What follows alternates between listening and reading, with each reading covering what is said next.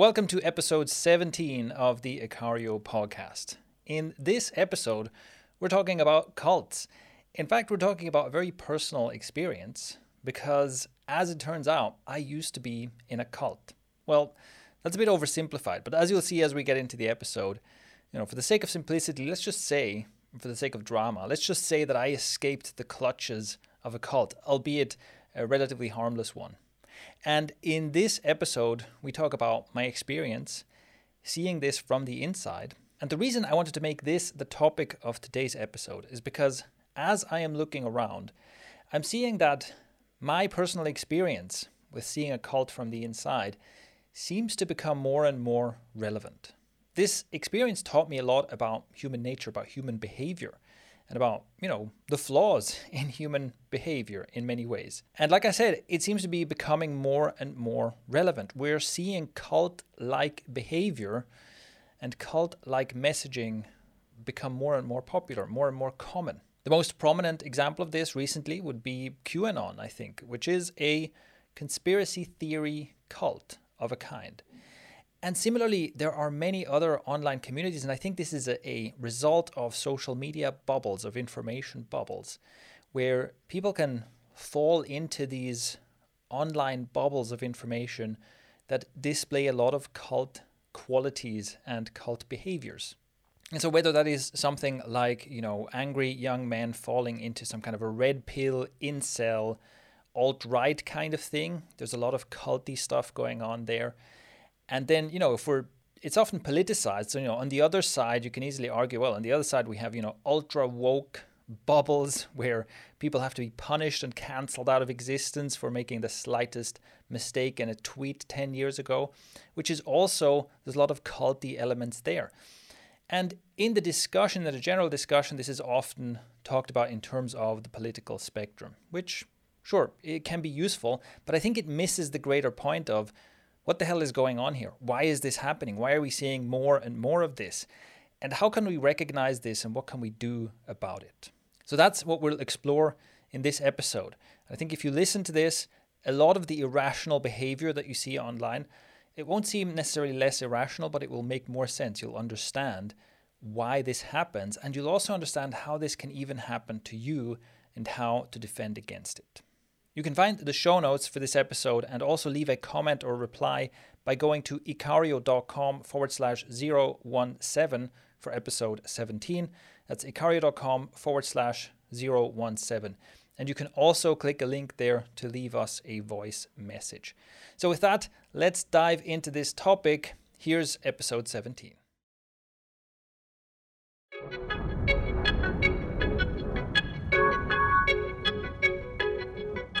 Welcome to the Ikario podcast, once again, where we help you optimize your life, break free from the human zoo, and become a force to be reckoned with. With your host, once again, Ollie, and and I'm Shane. And I'm gesticulating more than usual for those that are watching the video because we're stood up now. Oh, you guys, you guys listening on Spotify or Apple or wherever, you can't you can't see this, but we're actually stood up because we're being healthy boys. You're missing out. You're missing out on the glorious image of us standing. What? Yeah, it's just such an upgrade. Listen, you know? let's get to, let's get to the thing. what we're we talking about today, Shane? So, today we're talking about what I learned about human nature from being in a cult. You were in a cult? Kind of, yeah, kind of. So, and this was really interesting. So, so let me explain. What happened is that when I was about 13, I joined a martial arts school that was teaching like kung fu, self defense type stuff. And I stayed with that school for about 10 years. And over the course of 10 years, this turned from a normal self defense martial arts type school into a pretty culty organization. and so so not only so I think it's it's extra interesting. So uh, let me say I don't regret this at all. I think it's I'm really glad that I've had this experience. Especially because I didn't just like join a cult. I joined a normal organization that turned into a cult, that like slid into a cult. So you, you know? could see the You could you could see the transition. Exactly. I could see it devolving over time. It's, it's actually really fascinating. It's really fascinating. So I'm I'm glad for this. And there is I think there are some interesting lessons about human nature from this. And also, as we mentioned on a previous episode, I think that understanding how cults work and how can this happen? How can a, a bunch of reasonable people end up believing unreasonable things and doing unreasonable things? I think that it's important to know this as a basic um, factor of like mental self defense. It's like you've got to have some mental self defense, right? Otherwise, people are just going to take advantage of you. And understanding how cults work and why they work is one of those things. Cool. So, what I'd like to do is we're going to briefly talk about like the cult playbook, the how to how to create a cult playbook, the the some basic rules for how to do this, and this is stuff you'll see over and over again in in all kinds of cults. Um, and then I'll talk about my experience about how this happened, and, and like I said, like the lessons I learned from this. Cool, because I've got some questions for you about how how how actually um, how the cult formed mm-hmm. and how you could like when you noticed this happen. Mm-hmm. But um, yeah, sure. Well, I guess I'll ask you then. If I wanted to create a cult, yeah, right now, if I decided I wanted to create a cult and that was my goal, what uh, if there's a playbook? Then what would mm-hmm. I what would I need to do? So there's there's definitely things. Yeah, there's like a playbook of of the things that always happen, and you know, let's also consider this is there are all kinds of cults and, and cult like organizations forming all the time. And, you know, for example, QAnon is uh, a ideology, I guess, that has a lot of cult like aspects to it. And so sometimes it can happen like organically. Many religions, the way religions are practiced, is often has cult like aspects to it. So it's also, I think it's important to see there's like a spectrum here, you know, all that goes all the way from um, you know, totally destructive suicide pact cult to just kind of, oh, this is kind of harmless, you know? Got you. Um, but yeah, so the, let me just go through a couple of, of um, the aspects of like the, yeah, how to form a cult playbook. So one of the aspects is that you want to have, you want to get people to make progressively greater sacrifices or commitments to the cult. And this is a really important aspect where, so an example of this is South Park famously at one point made an episode about Scientology where they basically said, look, what we're going to do is we are going to explain the the you know, the kind of the inner circle secret of what Scientologists believe. And we're not going to exaggerate anything. We're, we're basically not going to make fun of this. We're just going to show you what it is that they believe. And that's the joke. And and they believe this weird thing where, you know, some alien overlord banished a race of aliens and sent them, you know, strapped them to volcanoes and nuked them or something, and the souls of those aliens are attached to humans, and that's and they cause all our problems. And Scientology uses this technology to remove those souls, something like that, right? That that kind of stuff sounds like the writings of a science fiction writer, which. Strange. Strangely Strange enough, interestingly enough, isn't it? that yeah. L. Ron Hubbard, science fiction writer, for those that don't know. Yeah also the creator of Scientology. Exactly. His greatest sci-fi novel to date. Its most successful one, arguably, yeah. So, but and so the thing is, right? The it's ridiculous when you see it when you're just shown this this whole story. That's ridiculous, and you go, well, why would anyone believe this? Well, see, the way it works is you aren't shown that whole story from the beginning. In the beginning, it's like, hey, you know, we're this organization. You know, we it's about becoming a better person and being successful. We can help you. And you know, we do this therapy, and it's a special therapy. You know, you have to hold these rods, and we dial some, you know, twist some dials and stuff. And and then you go, oh yeah, mm, I feel a bit better. And then it's like, oh, you know, you can you can learn even more. You know, join this tier or whatever. And then, but then you have to you have to pay some money, for example, or you have to you have to be like, you know, you you can you can get the higher level of insider knowledge and insider treatment and whatnot, but only if you have come to the church regularly for at least a year, you know? So you have to make a commitment, right? And then you have escalating commitments like that. So by the time you get to the ridiculous story, or by the time the also the, the ridiculous story will be unveiled bit by bit. And by the time you see the full picture, you've probably been in the organization for years. You've spent loads of money with these people. You've done all this stuff that at, at this point, to say, hold on, this is nonsense, and to walk out is much harder than just to say, yeah, I guess that's that sounds good, you know? Yeah. You've invested too much. You've invested too much, yeah. Yeah, you're not going to all of a sudden become critical of it in an instant. Mm-hmm. So, using the commitment bias, we've talked about commitment bias before, right? Probably my favorite bias. Um, so I love how you have a favorite bias. I know. oh, it's my all-time fave. Yeah, it is though. It is. It's amazing. So, yeah, creating that commitment and basically tapping into commitment bias. That's a that's a really central part of the playbook.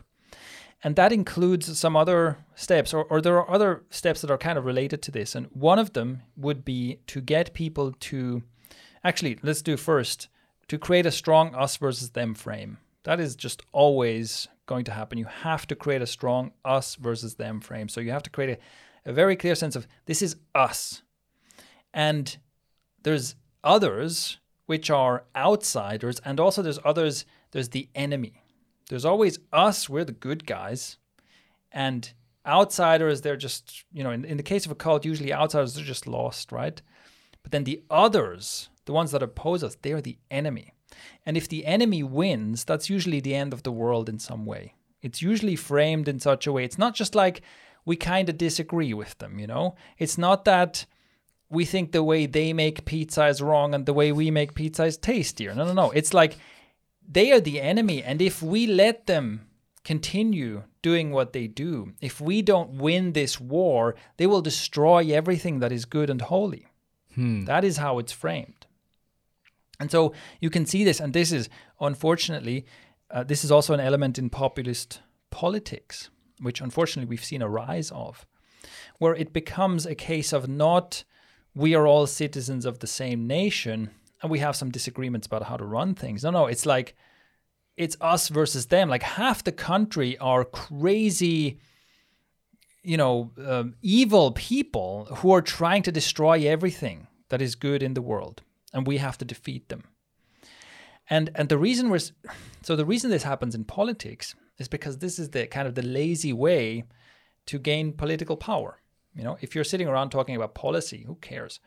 And and it's hard to get votes. But if you say they are the enemy, we are the good guys, and I need your money and your votes, incidentally, in order to in order to save you, right?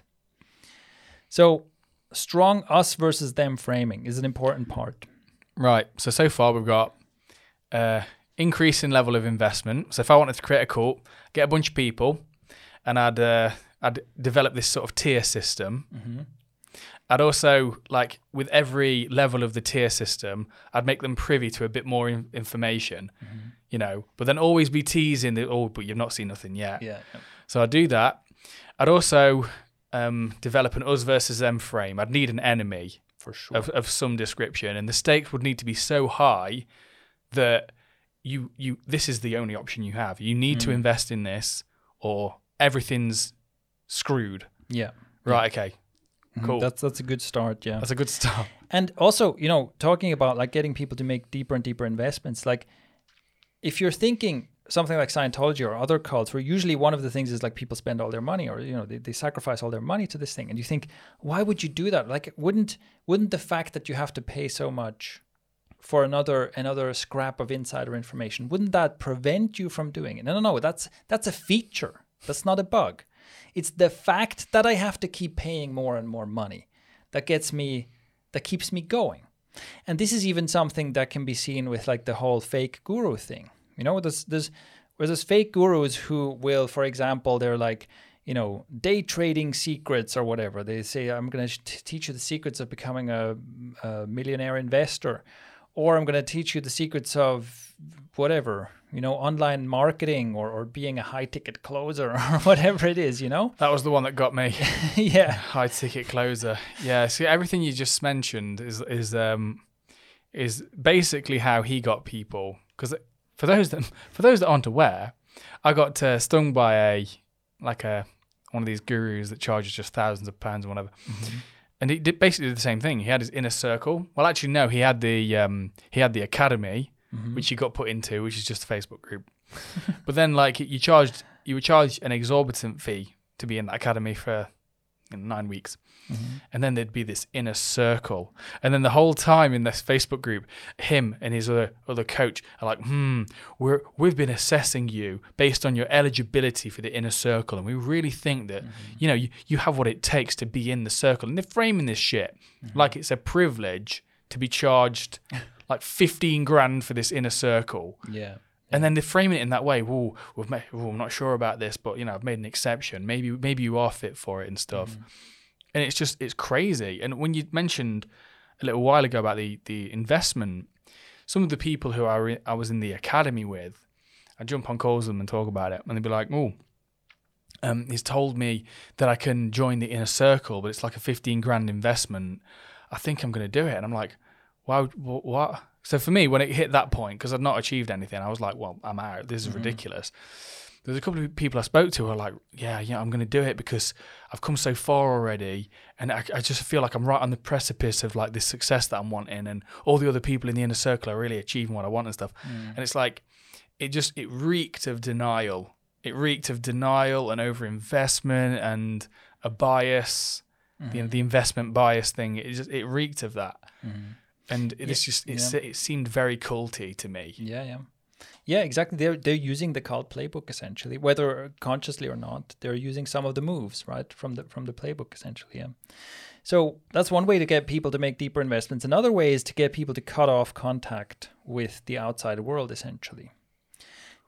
And this this is a big one for cults. So, and this is why I talked about us versus them first. First, you have to establish there's us, there's them Obviously, we're the good guys. You don't want to be them. But then there's, there's the other thing, right? So maybe people around you are doubters, right? Maybe they're telling you, "Ooh, why are you in this cult? Why are you spending all your money here? Why are you spending all your time here? This is nonsense." They're doubters.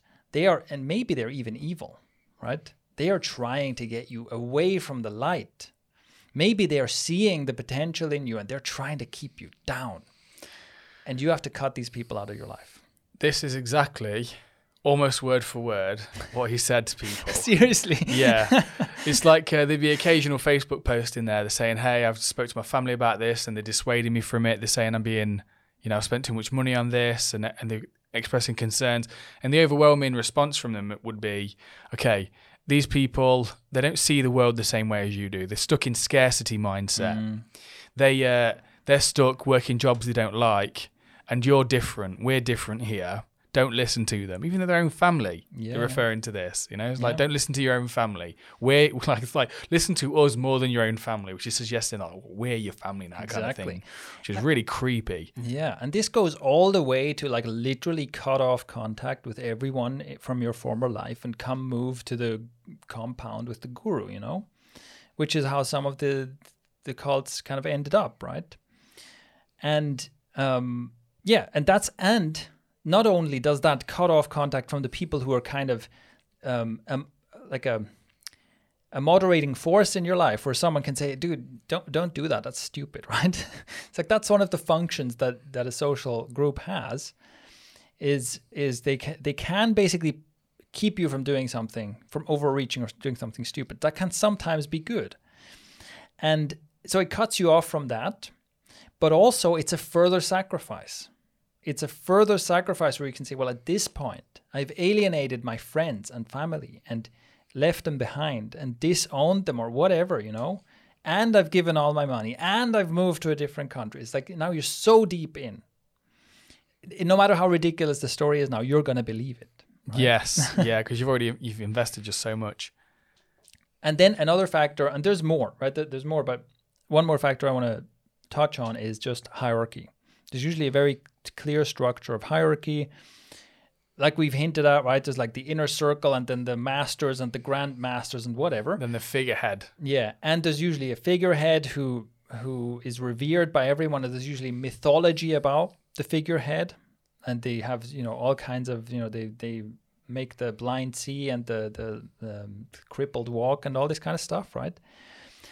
And there's usually also a very strong aspect of you can't question people higher up in the hierarchy. You know, if someone higher up in the hierarchy says something, you can't call bullshit on that because you just don't understand. You don't understand it. Like once you get to that level, you'll get it. And another thing that you mentioned, uh, which I think also is, is worth highlighting, like this idea that you're you're always just about to turn the corner, and you keep people in that state. You're just almost, almost, almost right. The the the carrot of you dangle the carrot in front of people of everything you've ever dreamed of, the solution to all your problems. You're almost there. Just if you just go one step deeper, give me a little more money, you know, commit a little harder, you'll get there. You know. Yeah, that's exact. That was exactly the case. Yeah, it's just a little bit more money, and you'll have all the clients in the world. Mm-hmm. It's like, oh, maybe you're right, but it's it's just like, yeah. yeah. I got out of there before the inner circle. The nine week thing. That's good. Yeah. The nine week thing came to a close, and I realized all I was now was just broke, and miserable and frustrated. And then luckily, the rational part of me was like, look, if you want to know where this is going, then where it, what's led you here has to factor into it somewhat. So it's like, yeah, for sure. So yeah, that helped. But yeah, and, and it is important to understand like everybody can be vulnerable to this. Mm-hmm. This this can happen to everyone. You know, if you th- if you think like I'm a reasonable person, I have common sense, that doesn't mean that you can't be seduced into something like this. Yeah, exactly. There's um there's a, a great documentary called Wild Wild literally Wild Wild Country, I think. Mm and it talks about Osho. Mm-hmm. And uh, spiritual teacher Osho, I think he was around in the 70s and 80s, developed a following and created a commune in this place in rural America. And the in the documentary, there's loads of interesting interviews with people who, you know, they were hierarchically quite close to Osho, and some of some of them were extremely intelligent people, like professors, mm uh, you know, scientists and stuff like that. And somehow they fell into this cult, and they don't know how. They don't mm-hmm. know how mm-hmm. they how that happened. It's like whoa. Yeah, yeah. Um, but fascinating documentary. I highly recommend you watch that. Yeah, let's link that in the show notes as well. Yeah. All right. So now let's talk about my experience of like seeing an organization devolve into a cult. Yes, let's let's do that. Now that I know where to get started mm-hmm. with how to form my own cult, then uh, yeah, I want to I want to hear how things at your martial arts school devolved. Mm-hmm. So maybe start at the beginning. So obviously it started off as just a regular martial arts school, nothing, mm-hmm. you know. So nothing yeah, weird about it. I, I think so. I think that you know, the, the probably the seeds of a cult were already there, right? But for sure, the, the, the main thing that changed is that in the beginning it was about self defense. Like you went there if you wanted to learn how to defend, defend yourself from a potential attacker, and that's what they taught and they also had some other stuff like you could they had a bit of like tai chi and stuff like that which was like oh yeah it's healthy and whatnot but it was really mainly about self-defense by the end of my 10 year stint there it was mostly about the health stuff they they started neglecting the the martial arts side of it quite a bit they just and they emphasize you know oh, we're a health organization and whatnot and it was just it, it went from like the hard practicality of we're going to teach you self defense. Especially the teacher I had at first was really like kind of a hard dude, you know, was like, listen, I'm going to teach you how to defend yourself on the street, you know, no bullshit, this kind of thing. And they went from that, and he left, somewhere at the midway point of this development, and um, and they went from that to to being like, oh yes, you know, you have to align your chakras and energies and the incense sticks and holy water and God knows what, you know. so the, that's a pretty drastic shift. I was say quite a leap. Yeah. What happened there? yeah, yeah. So, um, and I think so. One of the things is, of course, this martial arts school had a founder who had started it all, and there were then several schools that were all you know following his system and so on. So right there you have the figurehead already. and that itself is not necessarily a red flag. I mean, basically every organization has a founder, right? but but it still it it shows you that like that seed there. Hmm. Um, that can then where it can slip into that where he became like this revered guru by the end of it, you know. And but it's also something you know maybe he was always a guru type maybe that was always going on but in the first years he just wasn't really a big factor. Like if you were training there yes eventually someone would probably tell you you know this guy founded the thing and maybe tell you his story or whatever but it wasn't it wasn't a big deal you know? You could yeah you could be in that organization and, and rarely ever encounter anything about him really and towards the end he was just more important and more emphasized and more often mentioned and so on, you know? Got you. One of the questions I had from earlier was at what point did you start noticing things going off the rails? Like, like what what became apparent to you that things started, or was it so gradual that eventually you were just like, "Holy shit! Well, what's gone off here?" Yeah. Or do you, were there some moments where you were like, "Hang on a minute, what's happening here?" You know what I mean? It was it was gradual because what happened was that so I have to say I think I was lucky because look I was young. I don't think that I had great mental self-defense at the time. But what I already had was a really strong non non-conforming streak. Hmm. And I think that basically saved me from going along with them. Because what happened was that gradually I, I noticed things happen one by one that I kind of disagreed with or where I was like, okay, well, you do that, I don't care. but you know, where I was, I wasn't, I wasn't on board with this stuff. But the thing is, because it happens gradually, I it it was the same effect as we talked about before. Like had I walked in on day one into the organization it was 10 years later, I would have immediately turned around and walked down and be like, these guys are crazy. right? But because it was happening step by step gradually, that's the thing. There is never that point where you say, okay, now it's too much. Right. You know, it's more like at some point you look around and go, okay, hold on, what the fuck happened? you know? Yeah. Whereas, yeah, so it, that must explain how perfectly rational people yeah get pulled into these things. Yeah. And there's, so that's, that's one of the lessons also I learned. See, this is why perfectly rational, sensible people can end up in a cult, believing all kinds of nonsense, and also in, in some cases like perpetuating nonsense and doing tragic things. Like, how does that happen? Because the thing is, on average, every person there was a reasonable person. And one thing you have to realize is like, look, humans are tribal animals. We and, and our social ties are really important. So you have this organization where the the guy at the top, like the you know the sifu of your school and whatnot, they're like bought in. They're generally really bought into the culty stuff. Most of the people training there aren't that bought in. But you keep going there because that's where your friends hang out. You know, you like the people there, and you like the. It's a hobby. You like the hobby, and it's it's quite difficult. Or think of it like this: it's quite a big leap to make and kind of a socially strange thing to do to just say, look, I have some ideological differences with what the head guy is talking about. And so I'm going to walk away from all of this, you know? But like, we're friends, man. We're friends and we only meet here. And you're going to walk away from all this because he said something you disagree with? I mean, that's kind of weird, right? so it really is like the, the, you know, boiling the frog effect, where it's just like, well, just because he said or did one thing I disagree with, I'm not going to walk away from all my friends and abandon my hobby. Hmm. And then later he says another thing I disagree with, or they make another change where I'm like, well, but again, I'm not going to walk away from all my friends because of this, and so on. You know? Yeah, yeah. That that make that makes sense. I mean, for, for some reason, there's two things that sprung to mind with that. Um, with with regards to things being a really, you know, we're being really social tribal animals. Mm. On some level, this also can explain a part of why stopping drinking for an alcoholic is particularly difficult. Mm. Because if a person's drinking, unless they're just drinking at home in the dark alone, um, what's actually more common is that a person will have an ecosystem around the drinking, like a social a social um, climate that rewards that behavior. And if you stop drinking, you basically are saying goodbye to all of your friends too, Yeah. which is another reason why it can be really difficult. Same with like being a stoner or something, you know, like you have friends who you smoke weed with, but without that, you like you, you there's very little common ground anymore.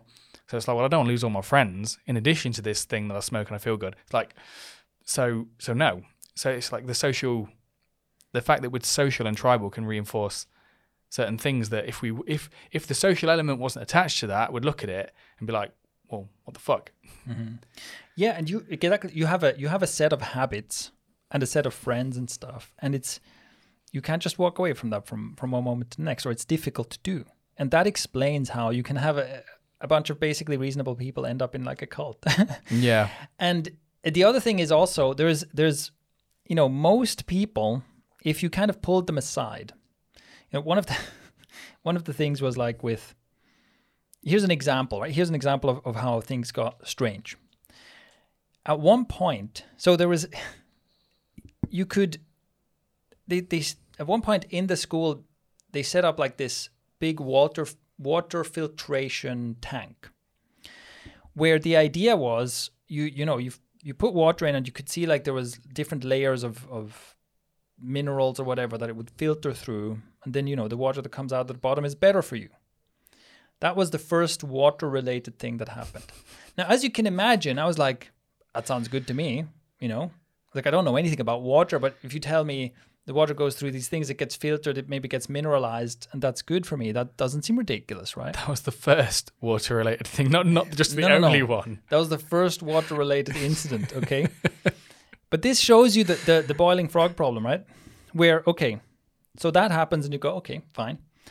And even there, if you you know, if the if the guru says this is you should drink this water, this is good for you. If everyone's standing in a group in the room and you ask, do you agree that this water is good for you? Everyone's going to be like, yeah, sure. If you pull someone to the side, individual, and ask, dude, do you think this is good? They'll probably be like, yeah. Um, some of them might be like, nah, probably it doesn't do anything. But publicly, you don't want to rock the boat, right? So you're not going to say that. Even if you're like, I'm not sure if this is useful. And also, it does no harm, right? It does no harm. So fine, we have a water filter thing. The next level of water related thing was some guy, I don't know how this happened, but some guy came in at one point and gave this presentation about how some, you know, reverse blah blah polarization of the water created triangular something and that's super good for you. So this was a differently treated water that you could now buy relatively expensively. And it was supposed to be better for you, right? And suddenly everyone's saying this is the water you have to drink. And again, you're like, so at this point, I'm like, I don't know if that's true, but I also don't know that it's not true. And again, it's just it's water. Who cares, right? Again, a room full of people would all say, "Yeah, sure, thumbs up on that." Pull them aside. Probably a lot of them would be like, "I don't know about this, man."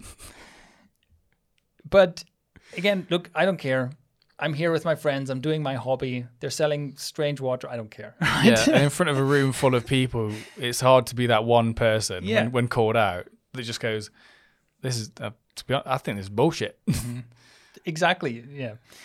The third level of water. uh, this is ludicrous. It's almost like I'm forgetting you're even talking about a martial arts school right now. exactly right. This is a martial arts school. It's a good reminder.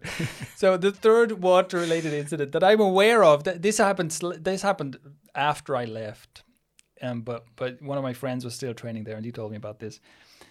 At one point, they had a machine that made holy water. Hell. So, so at this point, they're pouring tap water in one side of some machine, and they're saying that what what comes out the other side is holy water, and they're selling that expensively, and They- that's what you should be drinking. They unironically used the phrase "holy water." Yes. Yes. Okay. So, and at this point, but see the see the problem. At this point, you've already gone along with two levels of I silliness. see multiple problems, Shane.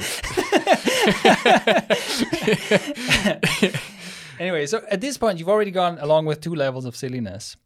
And for example, my friend who was still training there, he was like, of course, in private, he was like, this is ridiculous.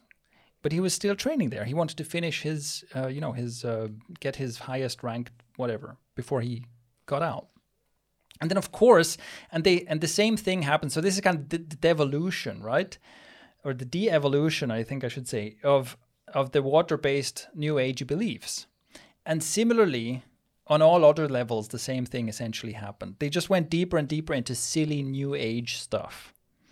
And so this is how you end up. So you, so there is a slippery slope there, right? There is a slippery slope where like gradually Eh, you've already said yes to this crazy water thing. That opens you up to also saying yes to oh this incense thing. You know, you wave it around in a counterclockwise thing in your room and it scares away the bad spirits or something. And and gradually it gets crazier and crazier.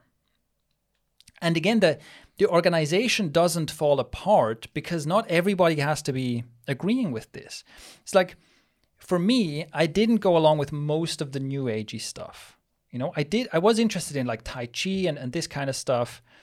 And and I was interested in some of it, but I would say that most of it, I would say at least 50% of the stuff that they that they presented on the health front, for me was just like, no, this is this is nonsense, even at the time. But again, I didn't immediately quit the organization because of this. Um, and and so you can have a lot of reasonable people who collectively all agree like most of this is nonsense, but they're all contributing to and being in an organization that prepared that that peddles increasingly bizarre new age stuff. this this is reminding me of uh, my first year as a personal trainer. The organization I was with was Your Personal Training, mm-hmm. and um, they they they budded up with Herbalife.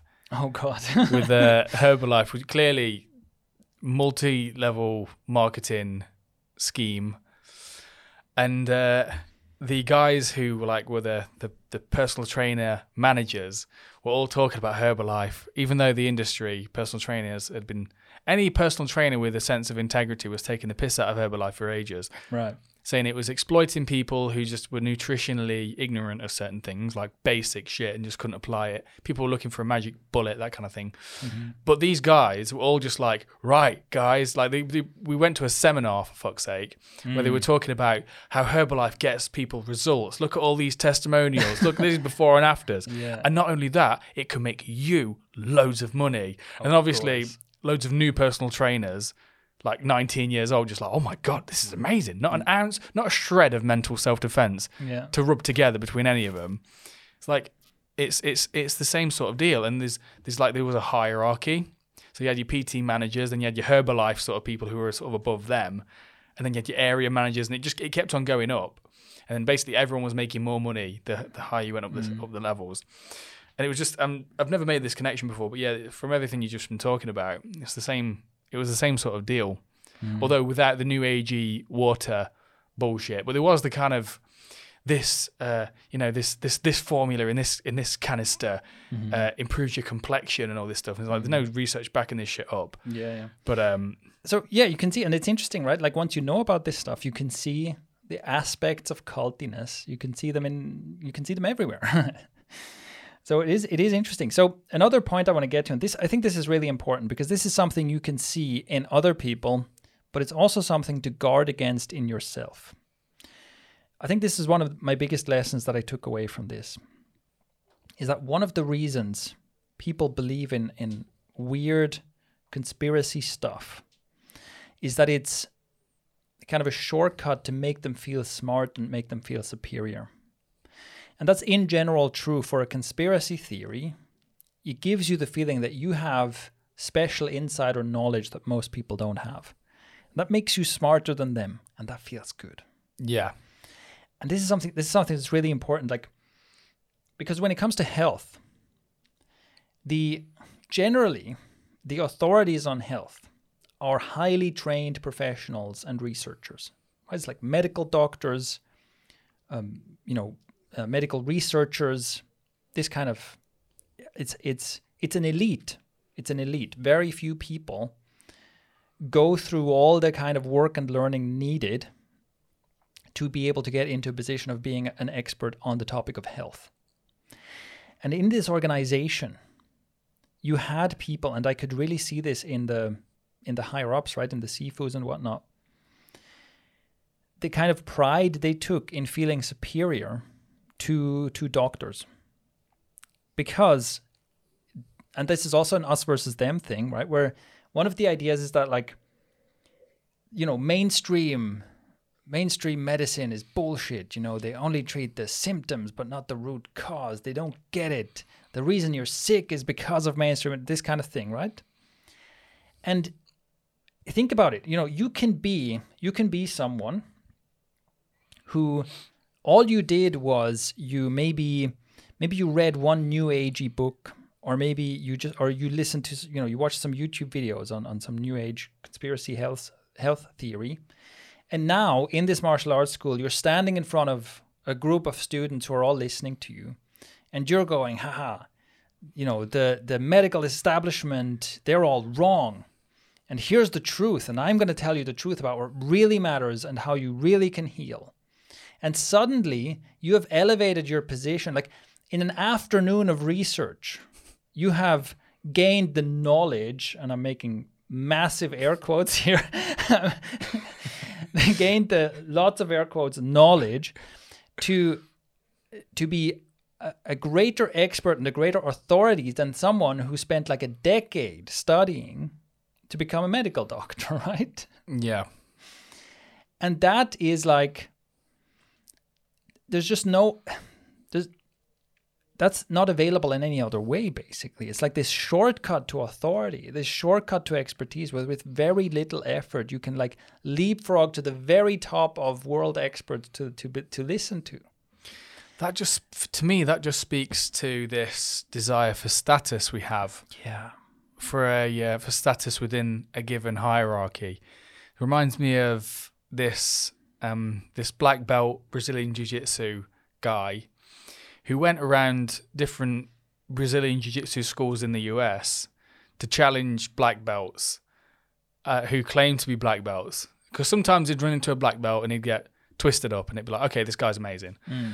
But a, sh- a, shocking number of times, he'd, he'd get like, okay, you're a black belt. Okay, let's let's have a grapple, and they'd just be so they'd be terrible, mm. and he'd, he'd basically pull call them out on it mm-hmm. and put the name online and stuff, and it was all on YouTube and it's like, what what would cause a person to to want to?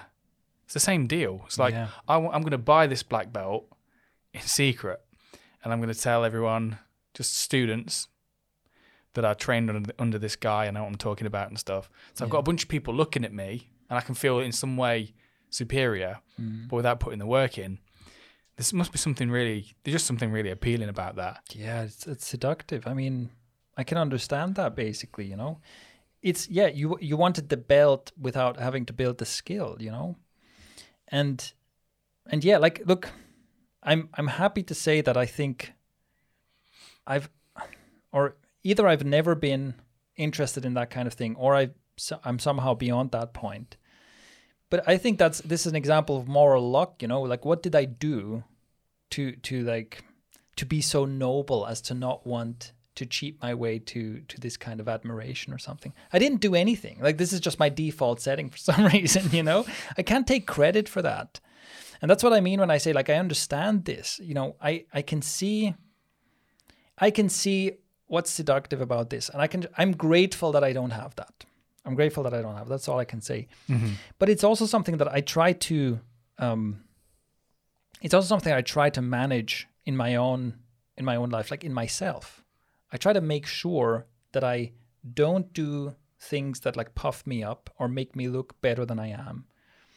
And I and I try to proactively like if I see that someone got an impression of me that I think is is wrong skewing on the positive side.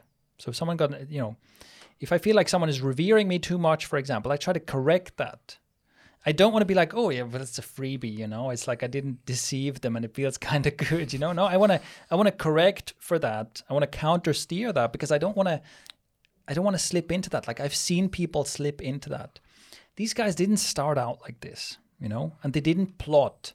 They didn't plot and plan. Oh, I'm going to be the big guru and I'm going to do all this nonsense in order to get people to admire me. No, no, they slipped into that. Mm-hmm.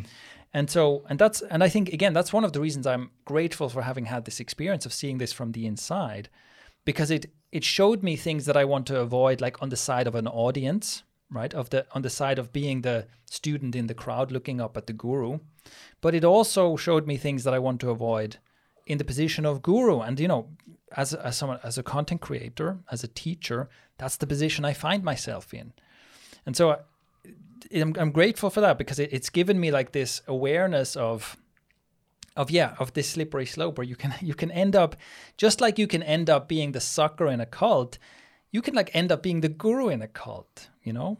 Yeah and this this is something that as a as a coach i need to be i'm quite mindful of myself.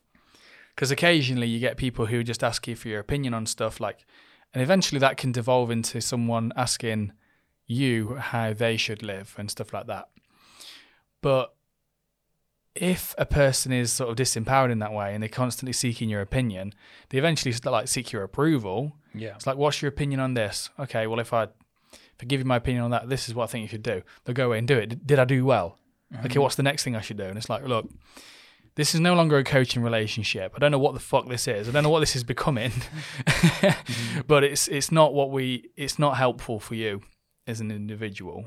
Because mm-hmm. um, ideally it's like I don't want to be responsible for anyone um, feeling like disempowered or feeling basically I don't want to create any more sheep than are already yeah. you know? Um, I don't want to feed into that impulse in people than it already is. Mm-hmm.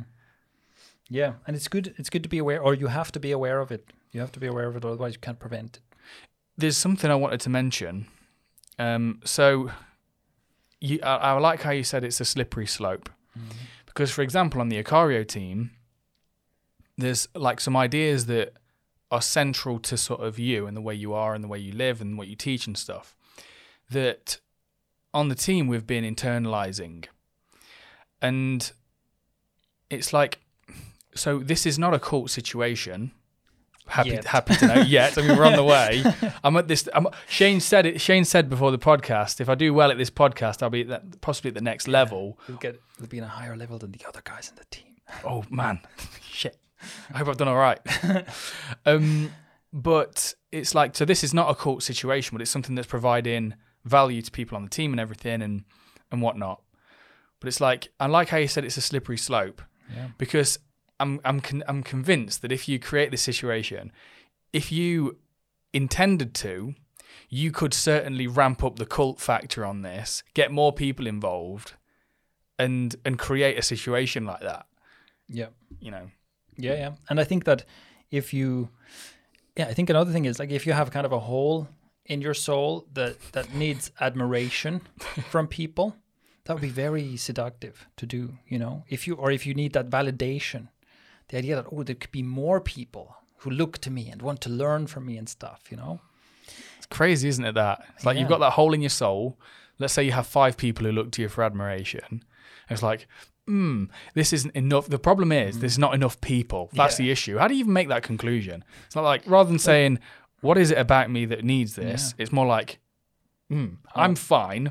i just need more of these people and it's unconscious, right? It's unconscious. I think for most people that would be unconscious. It's just like, oh, this feels good. How do I get more of this? Mm. You know. So there's, there's one more thing, one more lesson I want to pull out of this that I want to talk about, and it's the idea of post-truth. So it's been said that we live in a post-truth world, where the idea is like it, it doesn't matter anymore what's true, because something can be true. So let's say climate change is real, this can be true, but it doesn't matter because you can be in a bubble of, you know, social media and media and friends and so on, where it is considered a hoax, and the the fact of the matter doesn't matter, right? Because the information landscape we live in is post truth. Truth doesn't matter. So, and this I think is true and tragic and mostly Mark Zuckerberg's fault. No, it's not true. It's not. It's not him alone. But it, he has, he does have a lot to answer for. It's social media has a lot to do with this. Um, and I think it's true, but also I think it's nothing new. So this, the capacity for like post truth is definitely in us. And I saw it in this organization too. And so, a very interesting example of this is again, remember there's us versus them, right? Every once in a while, someone will be like cast out of the organization. Eventually, me too, by the way. but you know, someone would, someone would, uh, maybe one of the instructors or something would would do something. They, they basically break with the organization and they'd leave the organization. And what would happen is inevitably, right after that happens, the story would be, well, they were never really that good. I always knew there was something wrong with them. You know, I always said that even if two weeks before you sang their praises, all of a sudden, no, no, I always knew they, you know, they were never really one of us. And I knew it, right? So you're just, you're just blatantly rewriting history. And, and it's clearly there, right? And it's also one of those things because it's like a, a loyalty test. If two weeks ago I said, this guy's our best instructor, and then two weeks later I go, I always knew this guy sucked because he left the organization. If someone speaks up and says, hold on, aren't you contradicting yourself? It's like, you're not loyal, right? You're also an outsider. How dare you question my authority? Exactly. And in that sense, getting people to believe something that's patently false is also a further step of commitment. You know, because you are doing something you're so you're making a greater commitment to this tribe you're making a greater commitment to this cult by believing things that are blatantly wrong that other people that outsiders would just be like no this is clearly wrong. You're an idiot. You're you're making the sacrifice of being that person who's an idiot to outsiders and that strengthens your bind into the cult further right? Mm. and yeah that's that's just another thing that i thought is, is really interesting to see because this was also this was not done like strategically or consciously that was just the impulse that they had was to cast people out like that and rewrite history about those people and and again most of this was just happening unconsciously but once you once you know it you'll start seeing it hmm. and you hmm. start seeing like the manipulative power in it well, yeah it's one of these things that once you see it you can't you can't unsee it yeah you know it's like the fake guru stuff we've talked about that a lot. And at one point, I wasn't privy to the tactics they used. Now I can't not see them. Yeah, yeah. Which is also which is kind of my final point and conclusion here, um, is that we have to realize that this can easily happen and that there's many forms of this and there can be cases where really huge amounts of people fall into some kind of a cult. And I think it's a mistake to just think, well, they're all idiots or they're all malicious or something. And rather to understand the reality of this. So, again, if we talk about something like QAnon, which seems to have loads of followers, the reality of this is that like people slip into this and individuals if you pull individuals to the side many of them will be like well i'm not sure about some of this you know so the it's it's more complex than it seems. And, and just saying, well, they're all crazy is not very useful. But also to acknowledge that this is a solvable problem because you can build awareness about this stuff and you can create uh, like yeah this mental self-defense where you see this happening and you can you can also uh, create in the community that you build yourself so in your social circles in your teams that you build whatever you can have a culture that counteracts culty, um, kind of the cult playbook. And an example of this comes from also my experience with martial arts. So I was cast out of this organization eventually because I was going against the grain too much. Uh, one of the things, like I, I, I, at the time I didn't realize this, but I think this was the breaking point for them. I rejected their promotion to see whatever to one of the levels, right? They were like, "You're ready for this level. We're promoting you," and I was like, "No." And they fought really hard.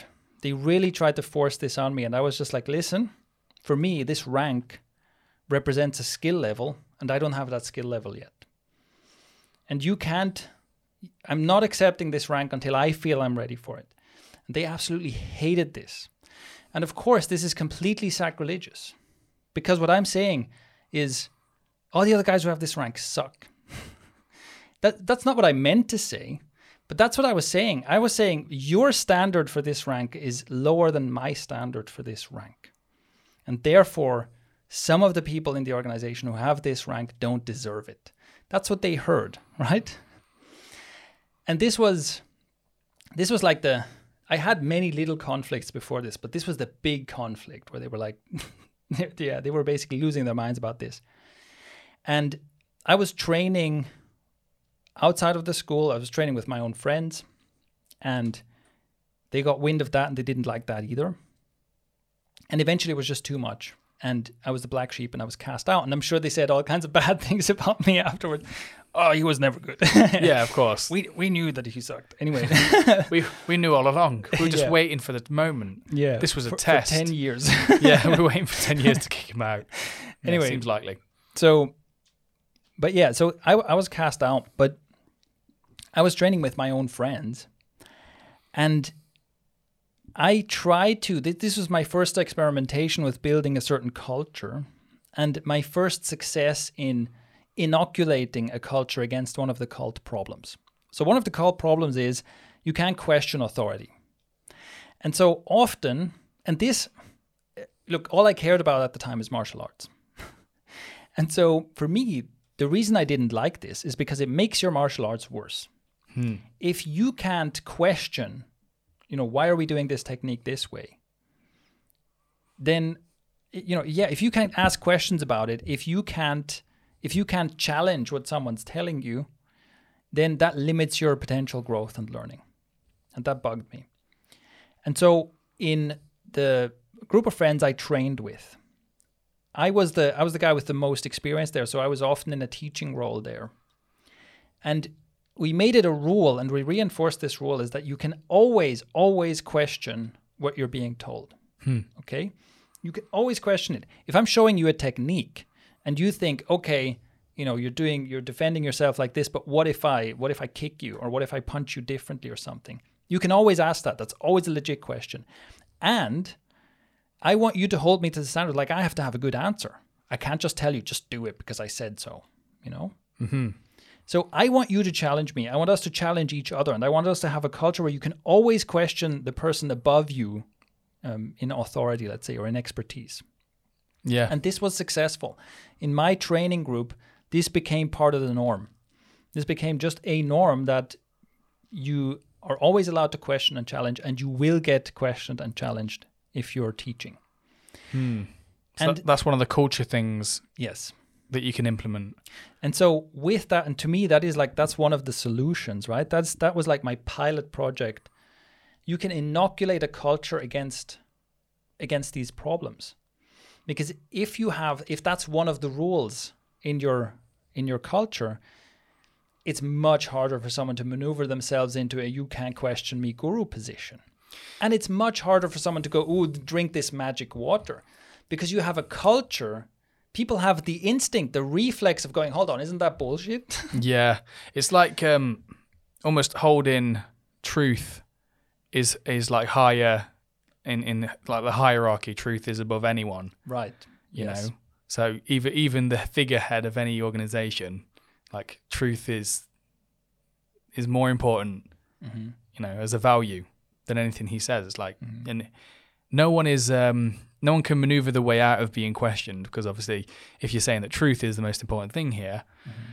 yeah try try and um, create a cult out of people who are deep down committed to the truth yeah and finding it and expressing it and stuff it's like okay i no i no longer have um, you know putty in my hands yeah. to work with yeah exactly and so and to me that is like look i i thought this was an interesting story to talk about. I, I hope that this was interesting and, and fun to listen to, but also in a practical sense for me, the you know the big takeaway from this is that you can um, create this kind of, like you can you can teach people in your or you can create that culture in your social circle. You can do that with your family with your kids and so on. You can create like these habits and these norms that inoculate people against falling into a cult and I think that's one of the things that we should do, that we should be invested in doing, especially if you're interacting with children in any capacity, whether, you know, as a teacher, as a coach, as a parent, whatever. I think that's one of the things that is worth doing is to think about, okay, I realize that everybody is vulnerable to culty stuff and conspiracy stuff. And now that you've listened to this, you understand some of the mecha- the mechanisms of how it happens. And you can realize that you can inoculate people against this. This is one of those things, you know, like the bottom line is I'm trying to make the world a better place somehow, right? And this is one of those things that I just think that if the more people do this, the more people have this kind of mental self defense, the better the world will be overall. Okay, this is the bit where we talk about something random. Okay, what's the random thing you've got for us today? So the random thing I have actually have to check my notes here. So I listened to the Tim Ferriss podcast, the episode with Richard Schwartz, which is called IFS Psychedelic Experiences Without Drugs and Finding Inner Peace for Our Many Parts, episode number 492.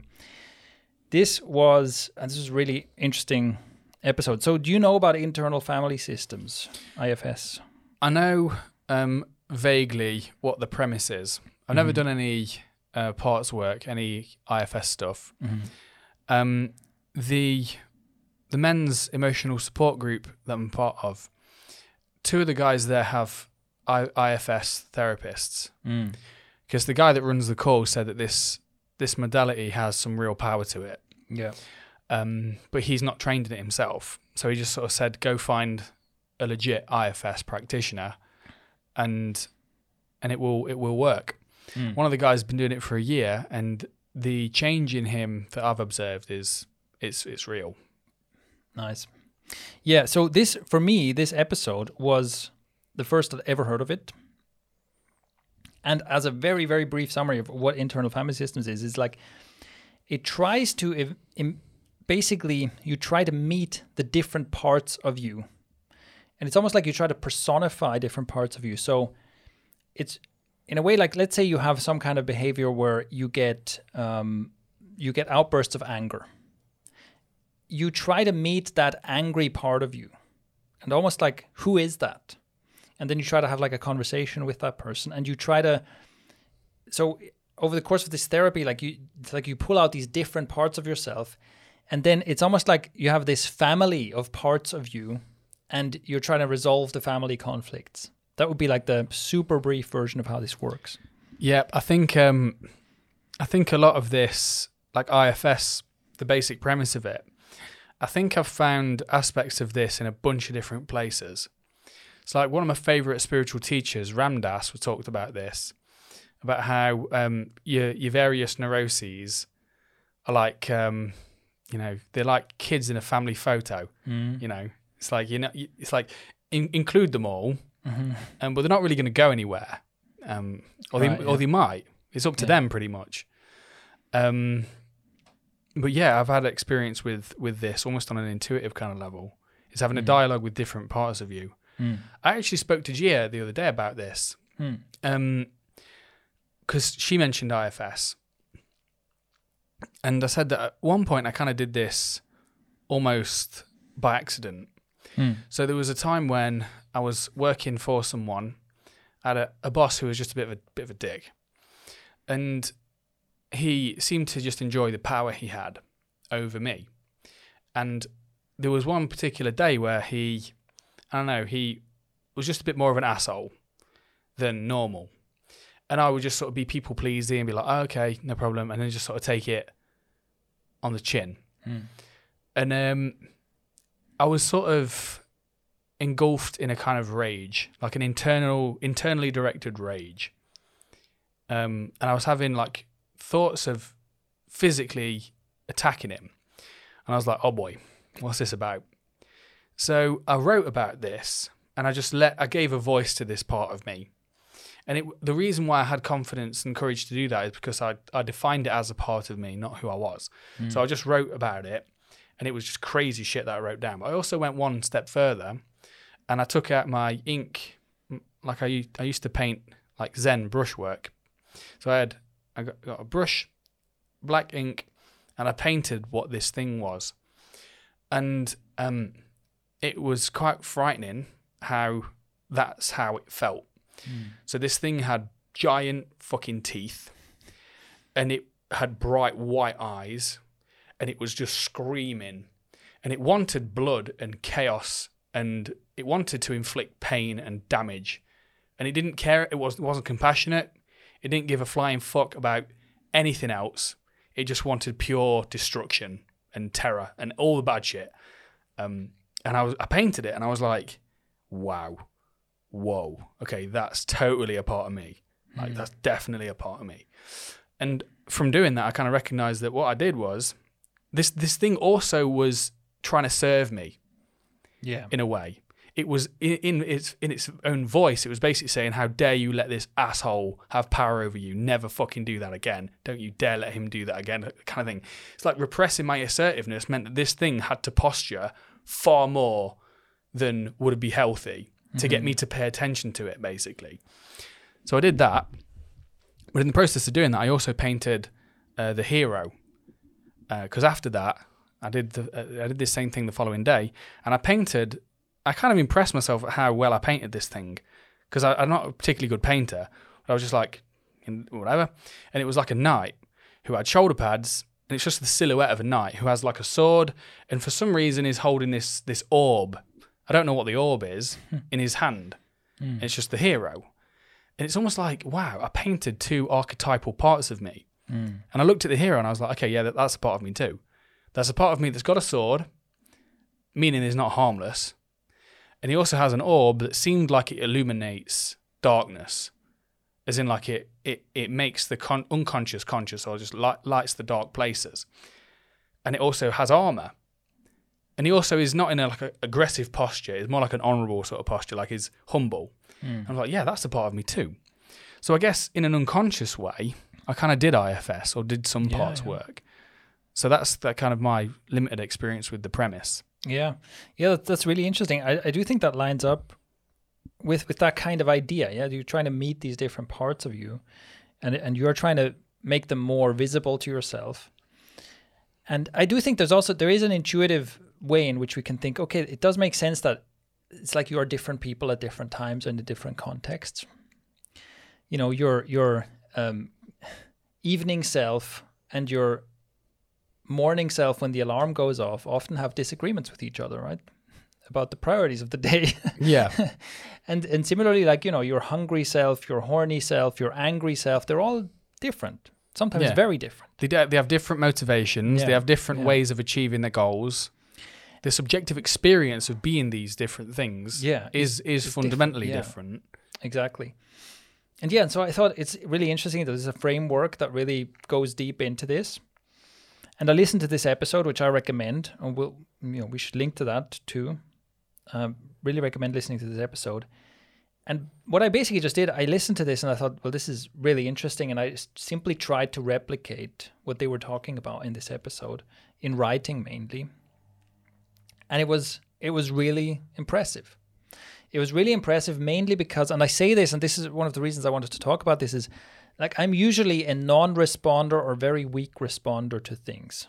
So and that seems to be a general rule. So to all kinds of things you know if someone goes oh i did this meditation and it was just amazing and my whole body was buzzing and so on almost guaranteed if i do the same thing nothing happens. Uh, or even medication you know painkillers. I can take painkillers. Basically nothing happens my pain level doesn't change you know and it really is very widely true. It's also, for example, coffee. You know, I drink coffee. I, I can't tell the difference in my reaction between caffeinated and decaffeinated coffee. Feels the same. So, in general, I'm quite used to trying things and nothing happens. And with this, I tried this out and it really felt like something was happening here that was different. You know, it felt like this is different from a usual writing session because I'm following this system. And yeah, it was just really interesting, really worthwhile. And I basically just wanted to highlight that to to tell people, hey, go do that. What uh, what did this writing session entail? So in writing I tried to yeah, basically I tried to replicate it. They basically go through um a they give a demonstration of what a, se- a therapy session, an IFS session would look like. And I tried to replicate that. And so I tried to think about like who are these parts of me, and I tried in writing to, um, basically to ask them, uh, you know, to have a almost have a dialogue with them. And the most fascinating thing that happened for me was that some memories came up that I hadn't thought of in ages. And that really suggested to me like something is happening here where somehow the process of, of identifying and personifying a part of me and kind of asking it a question and waiting for an answer made a memory appear that if you had asked me about this, I couldn't have recalled. It was in this specific context, some ancient memory came up, you know? To me, that was the most amazing thing where I was like, oh, okay, something's happening here, you know? Hmm. Yeah. All right. Well, that, yeah, that makes sense. I mean, were you, were you, uh, is there like a written sort of step by step for this that we could link to or? No, I would just, just link to the podcast episode because you know you can try to wing it. Like i've done stuff like this quite a lot so i felt like i can just give this a try but they also recommend like books and courses and stuff. So i think anyone can listen to this and decide do i want to just give this a shot or do i want to contact the therapist or do i want to read one of these books i basically just wanted to mention this because i think it seems to me that it's worthwhile to pursue and this is something i want to explore more of as well cool yeah i think i'll uh, i think i'll join you on that Nice. All right, so link to that in the show notes as usual. All right, with that, thank you for listening. First time I've talked about my experience with cults. I hope you found that entertaining. You can uh, look at the episode description to get the link to the show notes. And you can go to ikario.com. That's ikario with a K.com to get all our stuff, read our blog posts, buy our things if we're selling anything at the time. And you can, what didn't I say? Oh, you can go to anchor.fm forward slash Ikario to leave us a voice message. What Shane meant to say was, join us. you can sign up to the inner circle for only $15,000 a month. You're just on the precipice. Yeah. just by listening to this podcast, you know you've you've you're getting there but you're not quite there yet you're almost there you could be like once you really commit with your wallet then everything will be better by the way we're all uh, aliens trapped in human bodies no don't t- don't tell them that yet. Oh shit. Once get on the inner circle. All right. See you guys next see you guys next time. See you next time guys. Take care